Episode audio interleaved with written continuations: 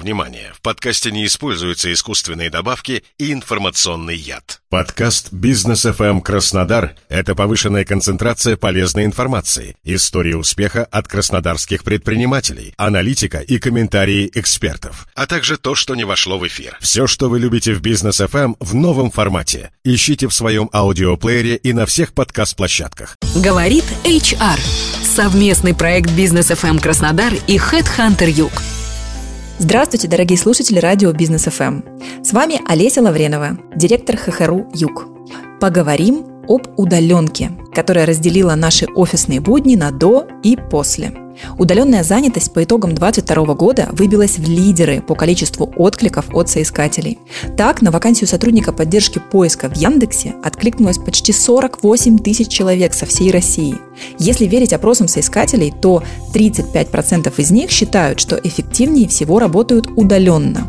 Больше половины предпочитают гибридный формат работы, и только 11% отмечают результативность своей работы в офисе. О мифах и реальности работы на удаленке мы попросили рассказать Ксению Степанову, руководителя направления корпоративной культуры ХХРУ. На удаленке может работать любой или нужны определенные способности? Вообще для эффективной удаленной работы однозначно требуется соблюдение сотрудников ряд требований ну, к своей работе и к самому себе.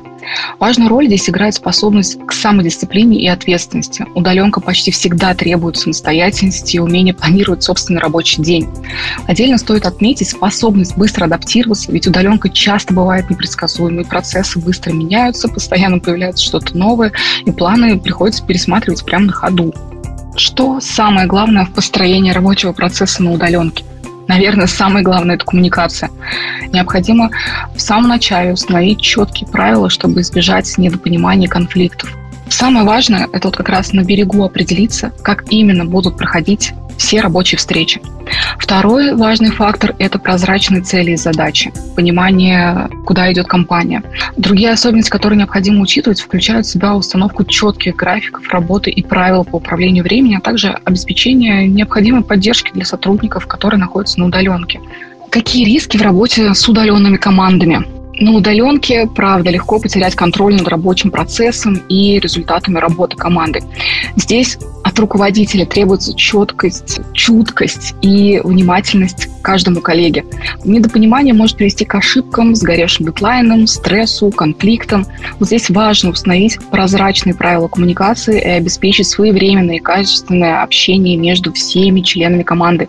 Другие риски могут включать в себя, конечно, технические проблемы, связанные с отсутствием необходимых ресурсов, организацией информационной безопасности, а также потерю эффективности из-за отсутствия четкой организации процессов.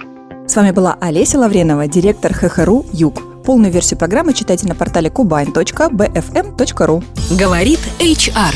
Совместный проект «Бизнес FM Краснодар» и HeadHunter Юг.